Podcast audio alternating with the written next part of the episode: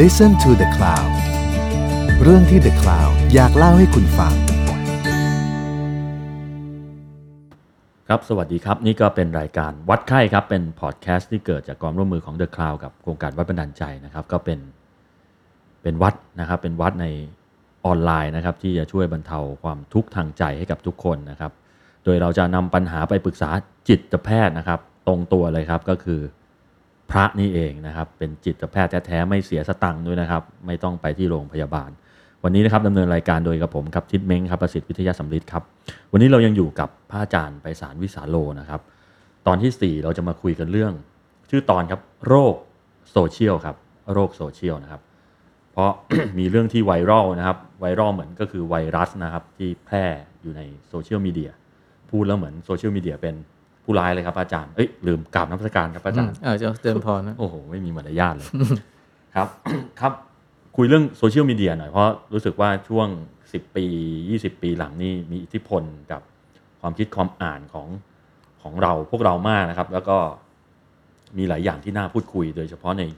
ในช่วงในช่วงปีนี้ครับ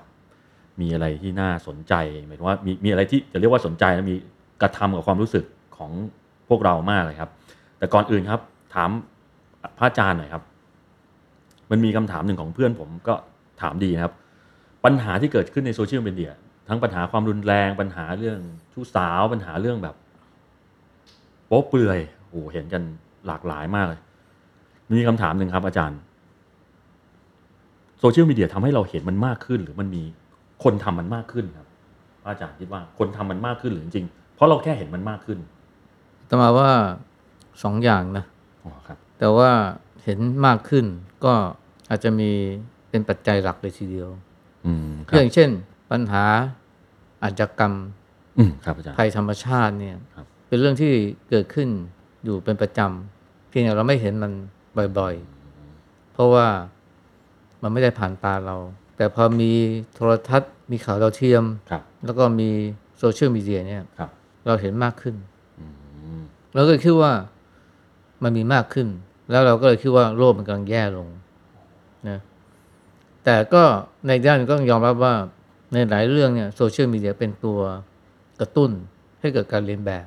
อืมครับอาจารย์ ก็ทำให้บางเรื่องบางเหตุการณ์เนี่ยเกิดขึ้นบ่อย ที่คนก็พูดถึงมากคือความรุนแรงจากการใช้อาวุธ คบ และการฆ่าตัวตาย อ่าใช่ใช่ครับอาจารย์ การเข้าตายเนี่ยมันมีงานวิจัยชื่อว่าสื่อมีอิทธิพลมาก ครับอาจารย์ โดยเฉพาะเป็นการฆ่าตัวตายของคนดัง สื่อก็จะแพร่เร็วแล้วพบว่ามันมีเนี้ยสำคัญ ว่าถ้ามีคนดังคนหนึ่งฆ่าตัวตายเนี่ย มันก็เกิดการฆ่าตัวตายตามมา อืมอืมอืม นะไม่ว่าจะเป็นการฆ่าตัวตายของโรบินวิลเลียม อืมครับอาจารย์ เมื่อหลายปีก่อน ครับ หรือว่าการฆ่าตัวตายของดาราเกาหลี ครับอาจารย์ มันทำให้เกิดการฆ่าตัวตายเพิ่มขึ้นกว่าปกติ ครับ นะซึ่งอันนี้เนี่ยสื่อหรือว่าโซเชียลมีเดียมีผล อืม การ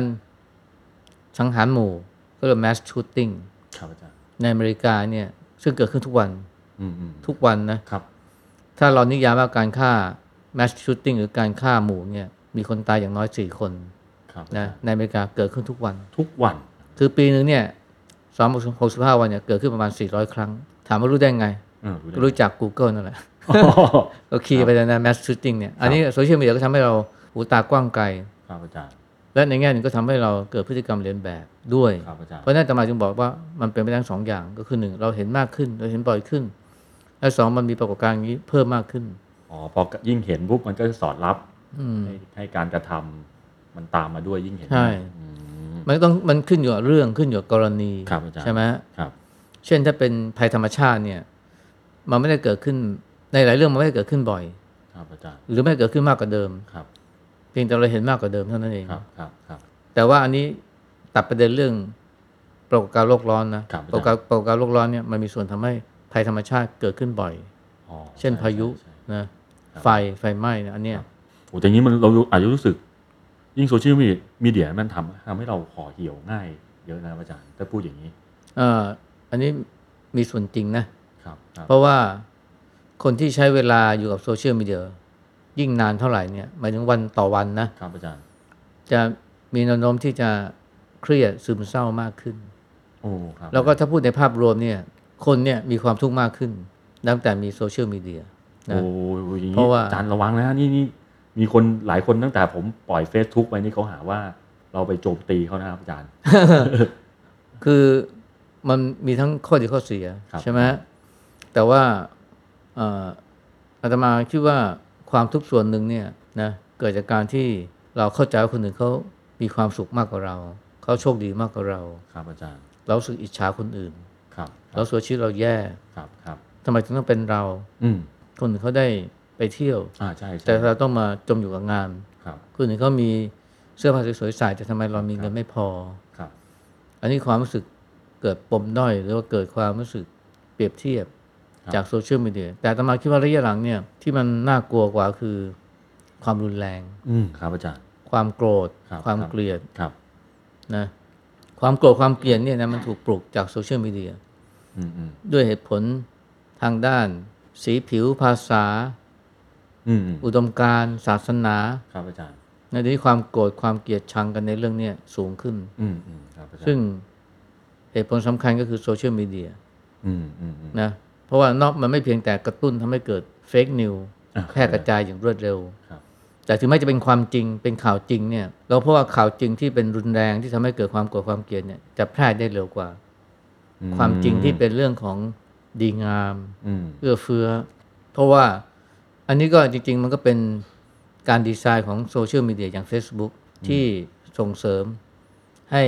ข่าวพวกเนี้ยมันแพร่ได้เร็ว อืมครับ ข่าวอะไรที่มันทำให้คนมี engagement มากเนี่ยนะโซเชียลมีเดียอย่าง Facebook เนี่ยจะส่งเสริมให้ไปได้เร็ว อืมคและรับ ถามว่าข่าวอะไรที่ทำให้คนมี engagement มาก ครับ ก็คือข่าวที่กระตุ้นความโกรธความเกลียดแม้จะเป็นข่าวจริง ครับ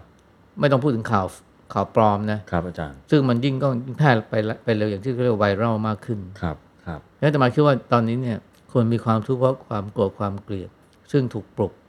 ถูกกระตุ้นถูกขยายจากโซเชียลมีเดียมาก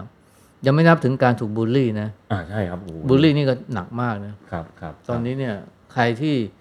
พูดไม่ถูกหูคนนู้นคนนี้ หรือทำไม่ถูกหู หรือแม้กระทั่งเรียนเก่งกว่าคนอื่น สวยกว่าคนอื่น อืม นะประสบความสวยมากกว่าคนอื่นก็ถูกบูลลี่ อืมครับอาจารนะย์ การบูลลี่ทางอินเทอร์เน็ตเนี่ยมันเกิดขึ้นตอนนี้มากเหลือเกิน อ๋อ นะฉะนั้นคนถ้าหากว่าเราติดโซเชียลมีเดียนะ มันเรียงได้ยากที่จะไม่มีความทุกข์เพิ่มกว่าเดิม ครับครับก่อนก่อนก่อนจะลงรายละเอียดครับ ผมมีประเด็นที่อยากจะลงรายละเอียดแต่ทีนี้ทีนี้ต้องจัดการยังไงครับอาจารย์ หมายถึงว่าก็ก็ไม่เล่นมัน อย่างนี้ยครับอาจารย์ สองทางนะ ครับ อันที่หนึ่งคือว่ามันต้องปรับเรียกร้องให้มีการปรับปรุงปฏิรูปโซเชียลมีเดีย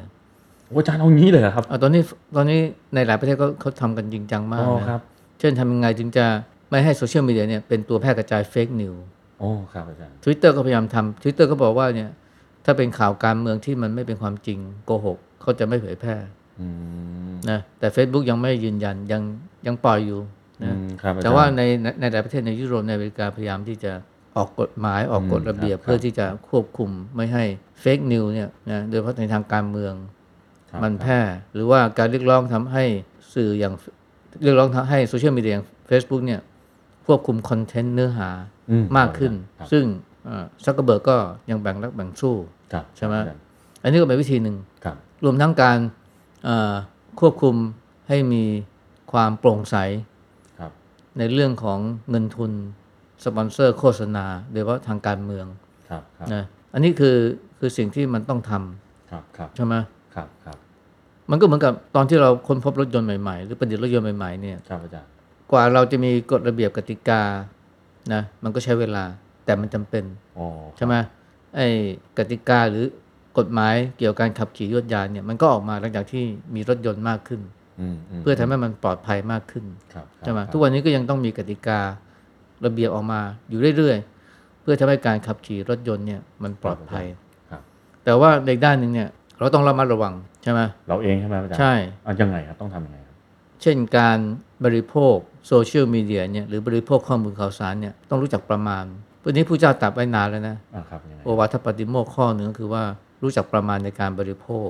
อืมเอาไม่ เดี๋ เกี่ ย ยว ว นี้ กับกินข้าวเหรอครับอาจารย์ เดี๋ยวนี้บริโภคเราไม่ได้บริโภคทางปาก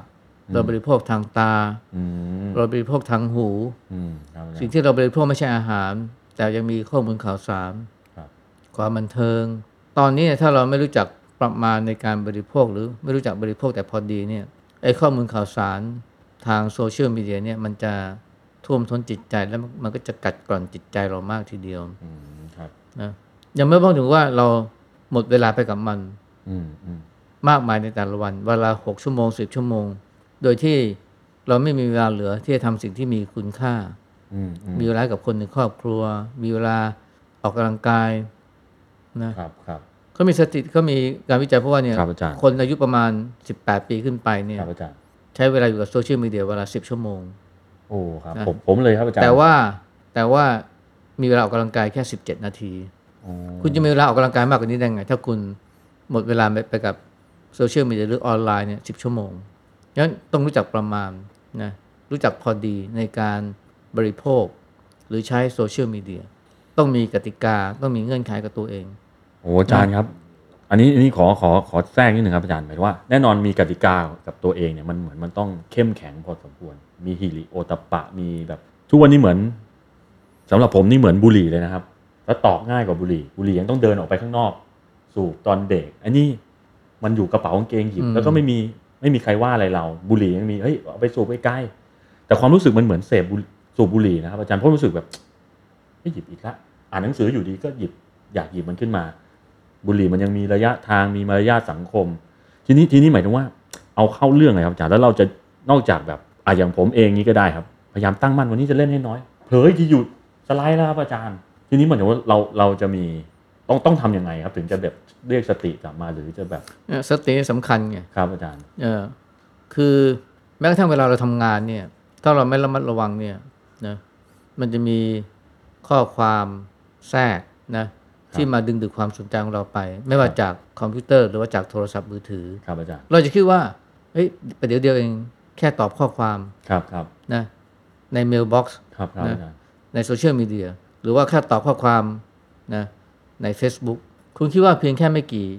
ไม่ถึงนาทีเนี่ยแค่ตอบข้อความ แต่ทันทีที่คุณเข้าไปตอบข้อความเนี่ยคุณจะเจอสิ่งยั่วยวนต่างๆ มากมา ค ย รับครับ ใช่ไหมจากนิวส์ฟีดจากอะไรต่ออะไรที่ทำให้คุณเนี่ยแทนที่จะหมดเวลาไปหนึ่งนาที หรือครึ่งครึ่งนาที กว่าจะรู้ตัวคุณหมดไปละเป็นชั่วโมง อืม กว่าจะกลับมาทำงานใหม่เนี่ย คุณหมดไปละอย่างน้อยครึ่งชั่วโมง ครับครับ คือการที่เราจะมีสติได้เนี่ยนะต้องรู้เท่าทัน ครับครับ รู้เท่าทันกิมมิคของโซเชียลมีเดีย ครับ ว่าเขาจะพยายามที่จะล่อให้คุณเนี่ยไปใส่ใจ หรือให้เวลากับเขา ครับ นะเขามีกิมมิคมากมายนะครับที่จะดึงดูดความสนใจของเรา ครับอาจารย์ นะยกตัวอย่างเช่น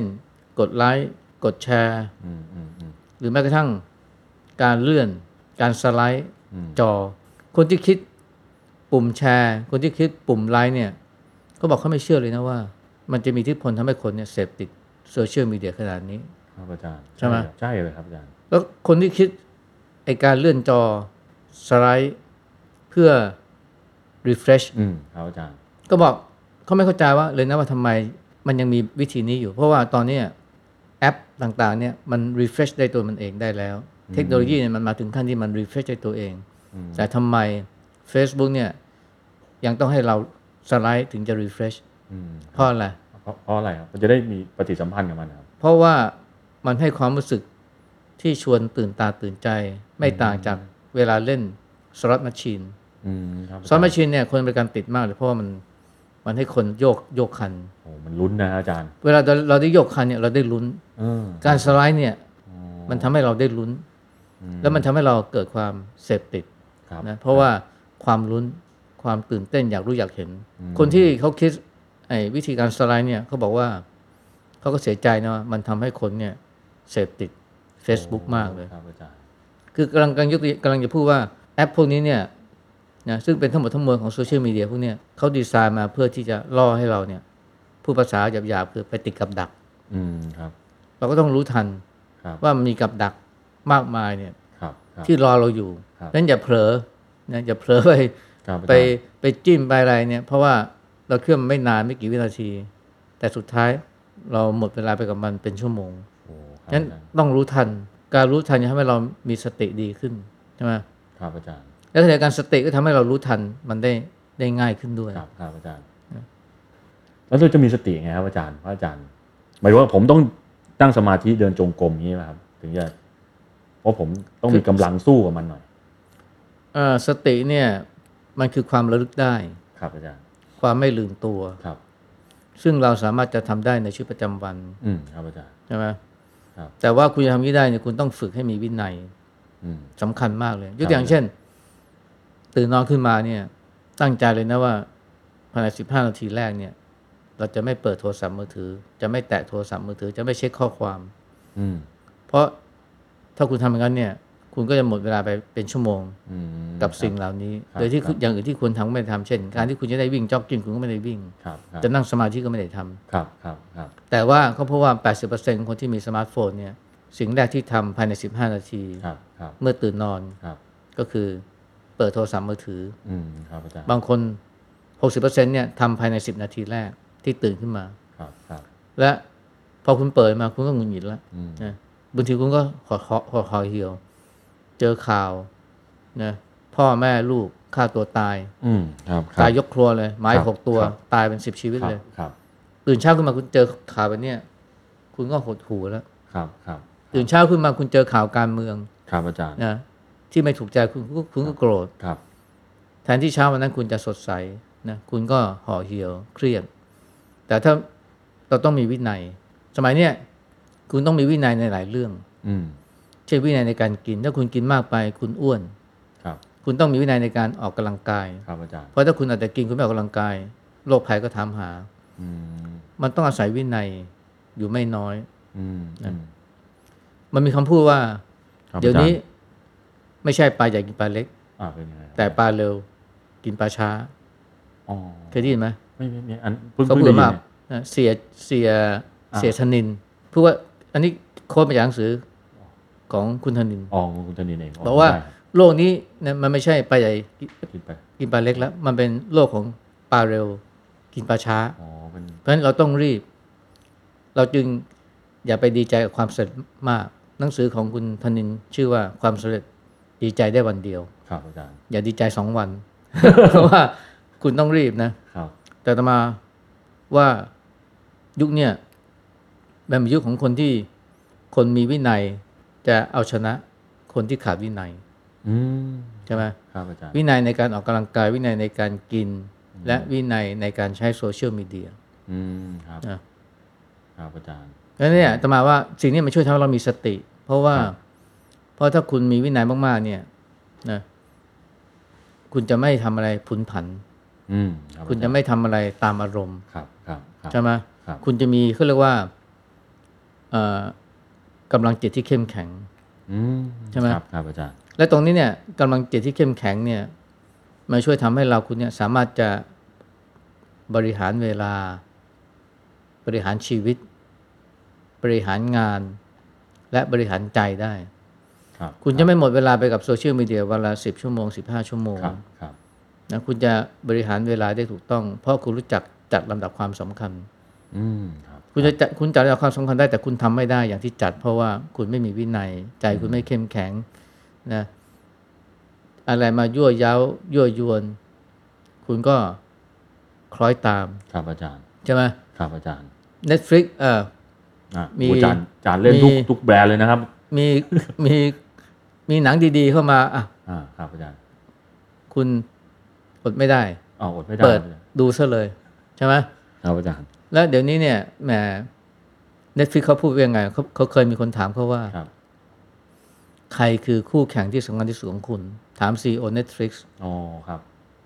เขาตอบว่าไงรู้ไหม ครับ เวลาหลับของเรา โอ้โห เวลาหลับของเราเนี่ยคือคู่แข่งที่สำคัญของ Netflix เพราะว่าถ้าเราหลับเราก็ไม่ได้ดู Netflix แต่ถ้าเราตื่นเมื่อไหร่เนี่ยเขามั่นใจว่าเขาจะดึงดูดให้เราเนี่ยหันมาดูหนังของเขาใช้บริการของเขา ครับอาจารย์ ใช่ไหมเพราะราคาถูก ครั นะ บ เดือนเท่าไหร่นะสองร้อยใช่ไหม โอ้ แล้วคุณดูหนังได้ยี่สิบชั่วโมง ครับอาจารย์ ครับ เจอแบบนี้เขาเนี่ยโอ้โหจะทำงานไปทำไมก็ดูหนังไปเฉย เลย ถ้าไม่มีวินัยถ้าไม่ไม่มีสติไม่มีใจจิต ครับ จิตใจ ค ที่ รับ เข้มแข็ง อ๋อครับ อาจารย์พูดอย่างนี้คือเขา อาจารย์ไม่ได้ว่าเขาถูกไหมเราใช่ไหมครับอาจารย์ ใช่ใช่ คือตอนนี้เนี่ยมันมีมันมีอะไรต่ออะไรที่พร้อมจะยั่วยวน พร้อมที่จะดึงดูดความสนใจของเรา เพราะความสนใจของเราคือเงินของเขา ครับ สมัยนี้เขาเรียกว่า attention economy ครับอาจารย์ attention economy คือคือคือธุรกิจที่เห็นว่าที่ที่เห็นที่ถือว่าความสนใจของเราเนี่ยคือรายได้ของเขา อ๋อครับ ถ้าเราสนใจเขามาก เขาก็จะมีรายได้มากขึ้น ครับ ไม่ใช่ ครับ จากโฆษณาเท่านั้น แต่รวมถึงการขายบริการ อืม และขายข้อมูลของเรา มครับอาจารย์ เพราะฉะนั้นเนี่ยเมื่อเรารู้แบบนี้แล้วเนี่ยคือเราต้องรู้ทันไงก็เรียกรู้ทันสื่อนะไม่ทำให้เราเนี่ยไม่ไม่ไม่เผลอไปเสียเวลา ครับ กับสิ่งเหล่านี้จนลืม ครับ สิ่งที่เราควรจะทำใน ครับอาจารย์ แต่ละวัน ครับครับอาจารย์ ทีนี้ผมมีประเด็นหนึ่งจริงๆโอ้โหมีประเด็นสำคัญแต่ไม่ได้ แต่เอาให้จบเรื่องนี้ครับ อาจารย์พระอาจารย์คิดว่าทำให้ การที่เราก้มดูใช้เวลาโซเชียลมีเดียหรืออะไรที่มัน มันทำให้ความสัมพันธ์ในชีวิตจริงเราแย่ลงไหมหรือแบบทำให้ในคือในโซเชียลมีเดียเรากล้าคุยนะเรากล้าแสดงความเห็นนะการพบปะหรือการแบบเหมือนคุยเป็นคนละคนเลยอย่างเงี้ย มันมีส่วนไหมครับ แล้วก็ แล้วเราจะทำไงให้เรากลับมาให้ความสัมพันธ์หรือ เราพูดคุยกันอย่างสง่าผ่าเผย หรือการแสดงความเห็นหรือทำให้ ชีวิตในโลกจริงอะครับอาจารย์มันมันดีกว่านี้ครับโอ้คำถาม คือโซเชียลมีเดียมันก็เปิดโอกาสให้เราได้พูดได้คุยในฐานะที่เป็นบุคคลนิรนาม ครับอาจารย์ ใช่ไหมเราสามารถที่จะซ่อนตัวจริงของเรา ครับครับ นะภายใต้โปรไฟล์หรือแอคเคาท์ ครับอาจารย์ ของโซเชียลมีเดีย อืม นะอันนี้คือข้อดี ครับ แล้วก็เป็นข้อเสียในเวลาเดียวกัน ครับ แต่ว่าสิ่งที่เหมือนกันอย่างหนึงคือมันทำให้เราเนี่ยสัมพันธ์กับผู้อื่นในความลักษณะที่ฉาบฉวย อ๋ออาจารย์อาจารย์ว่ามันเป็นอย่างนั้นจริงใช่ไหมครับ ก็เราเห็นเขาเพียงแค่ง่ายเดียว อ๋อ แล้วเราสัมพันธ์เขาเพียงแค่แง่เดียว ครับ ก็คือการแลกเปลี่ยนความเห็น อืม แต่ความสัมพันธ์ในชีวิตจริงเนี่ยมันมีหลายแง่ ครับอาจารย์ มันไม่ใช่แค่แลกเปลี่ยนความเห็น ครับ มันไม่ใช่แค่การพูดคุย ครับ แต่มันมีความเอื้อเฟื้อ มีความเกื้อกูล มีความเห็นใจ มีความเข้าใจความรู้สึก ซึ่งเหล่านี้เนี่ย สิ่งเหล่านี้เนี่ย มันไม่สามารถจะสื่อมาได้ด้วยข้อความ อืม หรือเสียงจาก ครับ โซเชียลมีเดียเท่านั้น ครับอืม ชีวิตของคนเราเนี่ย ความสมพันธ์คนเรามันมีหลายมิติ ครับอาจารย์ นะ ซึ่งเราควรจะเข้าใจมิติเหล่านี้เท่าที่จะเป็นไปได้ อืม เพราะมันจะทำให้เรารู้จักเขาดีขึ้นสัมพันธ์เขาอย่างถูกต้อง อืม และทำให้เรารู้จักตัวเอง อืม โซเชียลมีเดียเนี่ยอาตมาว่ามันมันมันมันช่วยทำให้เรามีความสมาธิกว้างไกล อ่ะกว้างครับ แต่ไม่ลึกซึ้งใช่ไหมและความก็ความสมาธิลึกซึ้งเนี่ย มันจำเป็นโดยเฉพาะกับคนที่อยู่ใกล้ตัวเรา กับคนในบ้าน ครับอาจารย์ แต่เดี๋ยวนี้เราไม่มีความสมาธิลึกซึ้งกับคนในบ้านเลย คนที่อยู่ใกล้ตัวเรา พ่อแม่คนรักเพื่อนร่วมงาน อืม นะอันเนี้ยมันทำให้ชีวิตเราเนี่ย มันมันไม่ใช่แค่ตื้นเขินขาดขาดตื้นเขินขาดความลุ่มลุ่มลึก แต่มันทำให้อ่าขาดความรุ่มรวยนะความรุ่มรวยอาตมาคิดว่าเราไม่ควรจะไม่ควรจะทิ้งความสัมพันธ์แบบนี้ไป เพียงเพราะว่าเราไม่มีเวลาเนื่องจากเราหมดเวลาไปกับไอ้โซเชียลมีเดียหรือการมีความสัมพันธ์ผ่านโซเชียลมีเดีย อืม และที่สำคัญคือความสัมพันธ์กับตัวเอง ความสัมพันธ์กับตัวเอง มีเวลากับตัวเอง อ๋อครับ มีเวลาที่จะคุ้นคิด มีเวลาที่จะรู้จักตัวเอง มีเวลาที่จะเติมความสุขให้กับตัวเอง ครับ ไม่ใช่ด้วยการเสพ อืม นะไม่ใช่ด้วยไม่ว่าจะเป็นข้อความหรือว่าหนังละครเพลงจากโซเชียลมีเดียแต่หมายถึงการที่เราได้มีเวลาอยู่นิ่ง ๆ อยู่กับตัวเอง สมัยนี้เนี่ย คนสมัยเนี่ยอยู่กับตัวเองไม่เป็น อืม ถ้าไม่มีโทรศัพท์มือถืออยู่ใกล้ๆเนี่ยกระสับกระส่าย ครับ ใช่ไหมที่ไหนไม่มีสัญญาณโทรศัพท์ก็ไม่อยากไป โอ้ หรือที่นั่นกลายเป็นนรกทันทีเลย ครับ ถ้าไม่มีสัญญาณ ครับครับครับ ถ้าเราอยู่กับตัวเองแล้วไม่ได้เนี่ยนะมันแปลว่าอะไร ครับครับ แปลว่าเราไม่รักตัวเอง อ่ะอีกแล้ว ใช่ไหม ครับอาจารย์ยังไงครับ คนไม่คนที่ไม่รักตัวเองเนี่ยนะ อยู่กับตัวเองทีไรเนี่ยมันก็กระสับกระส่าย อืมครับ ทุกคนวันนี้พยายามหนีตัวเอง อืม หนีตัวเองไปอยู่กับโทรศัพท์ หนีตัวเองไปอยู่กับหนัง ไปอยู่กับ Facebook ไปอยู่กับโซเชียลมีเดีย ครับ ทำไมเราหนีก็ทำไมเราหนีตัวเองอะ ครับ เพราะเราทนอยู่กับตัวเองไม่ได้ เพราะเราไม่รักตัวเอง ครับ อาตมาก็ ไม่ไม่แน่ใจนะว่าโซเชียลมีเดียมันทำให้เราค้นพบตัวเอง หรือค้นพบการรักตัวเองได้หรือเปล่า อืม ถึงแม้ว่าในโซเชียลมีเดียเนี่ยมันจะมีธรรมะ มีข้อความ ใช่ครับอาจารย์ ข้อความลึกข้อความที่ชวนให้คิดชวนให้ลึกซึ้งเนี่ย แต่ทุกอย่างเนี่ย มันรับรู้แค่สมอง อืม แต่หัวใจเราไม่ได้พัฒนาเลย อืม โซเชียลมีเดียทำให้หัวใจทำให้สมองเราเนี่ยใหญ่ขึ้น พัฒนามากขึ้น เรารู้มากขึ้น แต่ต่อมาพวกโซเชียลมีเดียมันทำให้หัวใจเราเนี่ยนะมันเหี่ยว แล้วก็มันเล็กลง แล้วก็ไม่ได้ทำให้ใจเราเนี่ยนะเป็นใจที่สดใหม่ หรือว่าใหญ่ ครับ ใจที่มีเมตตากรุณา ใจที่มีความสุขนะใจที่รู้สึกเป็นอันหนึ่งเดียวกับผู้คน แล้วก็ธรรมชาติสิ่งแวดล้อม อืม ให้ธรรมาคิดว่า เราต้องมีเวลาให้กับนะการอยู่กับตัวเอง มีเวลาที่จะบ่มเพาะความรักตัวเอง มีเวลาที่จะพบความสงบเย็น อืม จากจิตใจหรือภายในใจของตัวเอง ครับ แต่เวลาเหล่านี้มันไม่มีแล้ว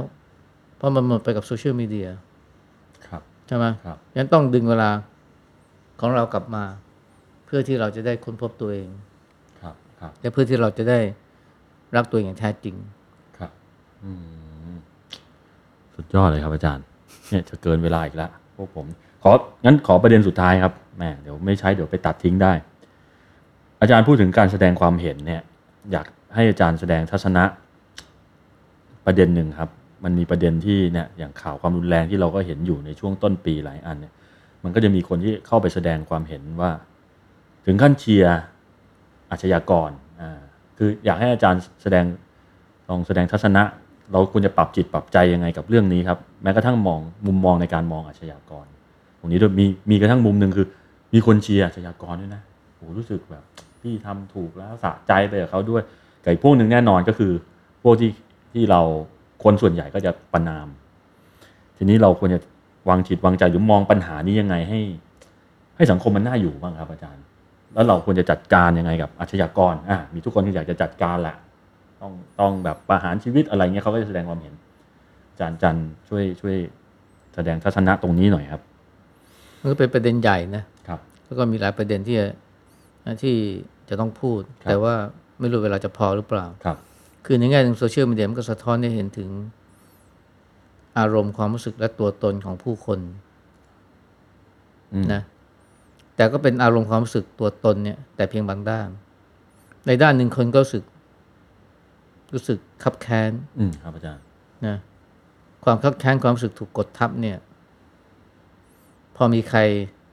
ที่ระเบิดออกมา มันก็ทำให้ผู้คนจำนวนมากเนี่ยรู้สึกสะใจ อืมครับ ใช่ไหมมันเป็นมันเป็นภาพสะท้อนของความรู้สึกที่ถูกกดทับความรู้สึกคับแค้นใช่ไหม อืมครับ มันเป็นเรื่องที่เข้าใจได้นะแต่ว่ามันไม่ใช่เป็นมันไม่ใช่เป็นเป็นสิ่งที่จะเอ่อจะต้องคล้อยตาม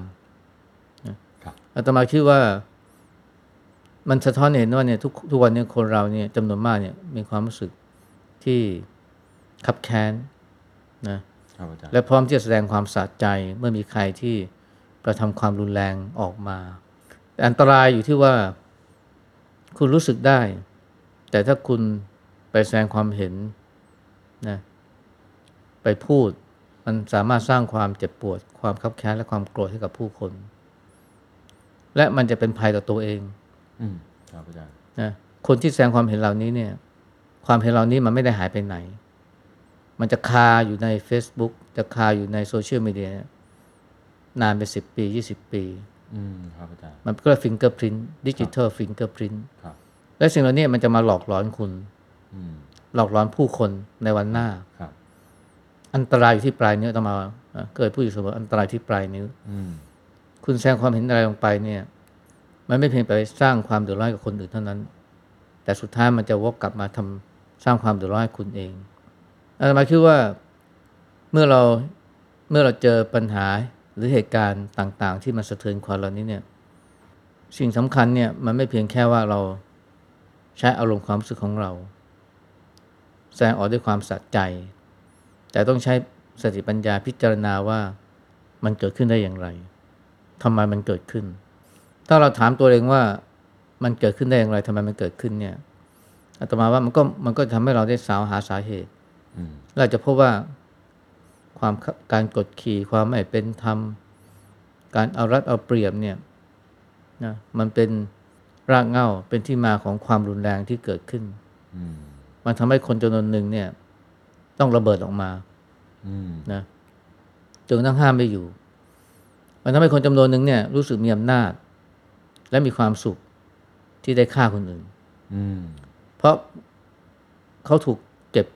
เขาถูกกด เขารู้สึกว่าไร้สิ้นไร้ไม้ต่อ แต่พอเขาได้มีอำนาจเหนือคนอื่นอำนาจนั้นแสดงออกด้วยการไปทำร้าย มันทำให้เขามีความสุข มันมันมันมีรสชาติที่หอมหวาน ที่ทำให้อยากจะทำต่อ อืมอืม อันนี้คือความป่วยของสังคมนะ อืมเป็นความ ซึ่ง ป่วยของสังคมของทุก เป็นความ น ป่วยใช่ เพราะมันเกิดขึ้นไม่มากไม่ไม่ไม่ไม่ไม่มากก็น้อยนะที่ฝังอยู่ในจิตใจของผู้คนเอ่อเราคิดว่าถ้าเราจะแก้ปัญหาเหล่านี้เนี่ยหรือถ้าเราจะถามว่าปัญหามันปัญหามันเกิดขึ้นได้อย่างไร เราต้องยอมรับว่าเนี่ยนี่คือเหตุปัจจัยหนึ่ง ที่เป็นร่างของความรุนแรงที่เกิดขึ้นในสังคม และเราควรจะหาทางแก้ไขไม่ให้สิ่งเหล่านี้เกิดขึ้น อืมอืม ไม่งั้นเราจะไม่สามารถจะป้องกันหรือว่าบรรเทาเรื่องราวแบบนี้ได้เลย เพียงแค่จับคนคนหนึ่งไปประหารชีวิตเนี่ย ครับ จับไปเข้าคุกเนี่ย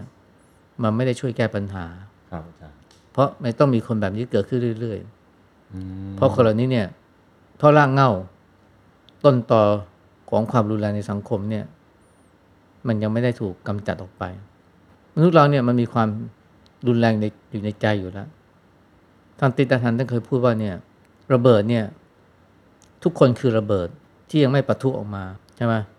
มันรอวันปะทุงั้นถ้าเราถ้าสังคมมีเหตุปัจจัยที่ทำให้ระเบิดมันปะทุมาเนี่ยมันก็จะเกิดความรุนแรง อืมอืม อย่างที่เราเห็นตามสื่อ อันตมาคิดว่านี่คือการบ้านที่เราต้องหาทางป้องกัน อืม ขณะเดียวกันเหตุการณ์แบบนี้มันควรจะทำให้เราย้อนกลับมาถามตัวเองว่าทำอย่างไรเราจะไม่เป็นอย่างเขา อืมอืมอืม ผู้ที่ก่อเหตุหลายคนเนี่ยมันก็ไม่ได้มีประวัติเป็นอาชญากร อืมครับอาจารย์ ใช่ไหม ครับ เขาคือคนปกติหรือคนไม่ต่างจากเรา อืม แต่ทำไมวันดีคืนดีเขากลายเป็นฆาตกรทำไมเขาฆ่าเมีย อืม ทำไมเขาฆ่าผู้คนมากมาย ทำไมเขาฆ่าครอบครัว หมดทั้งครอบครัว ครับ ข่าวแบบเนี้ยมันควรจะเป็นกระจกสะท้อน อืม ให้เราระมัดระวังว่า เราอาจจะเป็นอย่างเขาได้ ถ้าเราไม่ระมัดระวัง ถ้าเราขาดสติ อืม อาตมาคิดว่าเราควรจะมองข่าวข่าวแบบนี้เนี่ยในสองแง่ก็คือว่าหนึ่งมันเกิดขึ้นได้อย่างไร แล้วเราจะป้องกันไม่ให้มันเกิดขึ้นได้อย่างไรสองเราจะไม่เป็นอย่างเขาได้อย่างไร อืมครับอาจารย์ ถ้าเรามองแบบนี้เนี่ยนะมันทำให้เราเนี่ยเอ่อจะต้องใส่ใจดูแลตัวเองมากขึ้นแทนที่เราจะไปประนามคนอื่น ว่ามันเลวมันชั่ว มันเป็นสัตว์นรก อืมอืม เราต้องกลับมาถามตัวเองว่า เอ๊ะเราจะไม่เป็นอย่างเขาทำไงเราจะไม่เป็นอย่างเขา อืม เพราะเราอาจเป็นอย่างเขาได้ ถ้าเราขาดสติ ครับ แทนที่จะประนามคนอื่น ก็หันกลับมาดูใจเรา และระมัดระวังตัวเอง ไม่ทำสิ่งนั้นกับคนอื่น กับคนที่เรารักกับคนใกล้ตัว อืมอืมครับอาจารย์เอาเป็นว่าก็หมดตอนที่สี่ด้วย เพราะผมคิดว่าทุกคนก็ฟังพอดแคสต์นี้บนแพลตฟอร์มโซเชียลมีเดียสักแพลตฟอร์มหนึ่งนั่นแหละฮะก็เลยคิดว่าตอนนี้ตอนเป็นตอนสุดท้ายที่จะจบซีรีส์นี้นะฮะ ก็หวังว่าจะได้แง่คิดแล้วก็ อย่างน้อยฟังปุ๊บ ก็คิดว่าน่าจะเป็น ปิดมือถือแล้วก็ไปใช้เวลาใคร่ควรกับตัวเอง แล้วก็หยุดเวลากับโซเชียลมีเดียก็ถือว่า วัดไข้ตอนนี้ก็ถือว่าประสบความสำเร็จมากแล้วนะครับ แล้วก็หรือโชคดีถ้าไม่ได้ฟังก็ถือว่าไม่ได้ใช้โซเชียลมีเดียก็ถือว่า ประหยัดเวลาไปอีกนะครับ ก็ขอให้ทุกคนมีดูแลรักษาใจนะครับ ดูแลรักษาใจประคับประคองจิตใจแล้วก็เกื้อกูลเกื้อหนุนกัน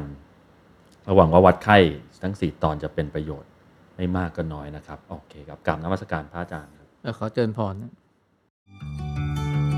ติดตามเรื่องราวดีๆ และรายการอื่นๆจาก The Cloud ได้ที่ readthecloud.co หรือแอปพลิเคชันสำหรับฟังพอดแคสต์ต่างๆ